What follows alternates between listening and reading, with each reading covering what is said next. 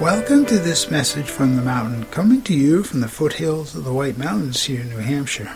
Now that we are partway through August, I am enjoying the field of wildflowers, the lupin field actually. But in certain angles, you can see the wide expanse of the beauty that is there now. And yes, the lupin have all gone to seeds, and some other have done the same. But the goldenrod and many other flowers are still in full bloom. Feed for the insects and the birds and the butterflies.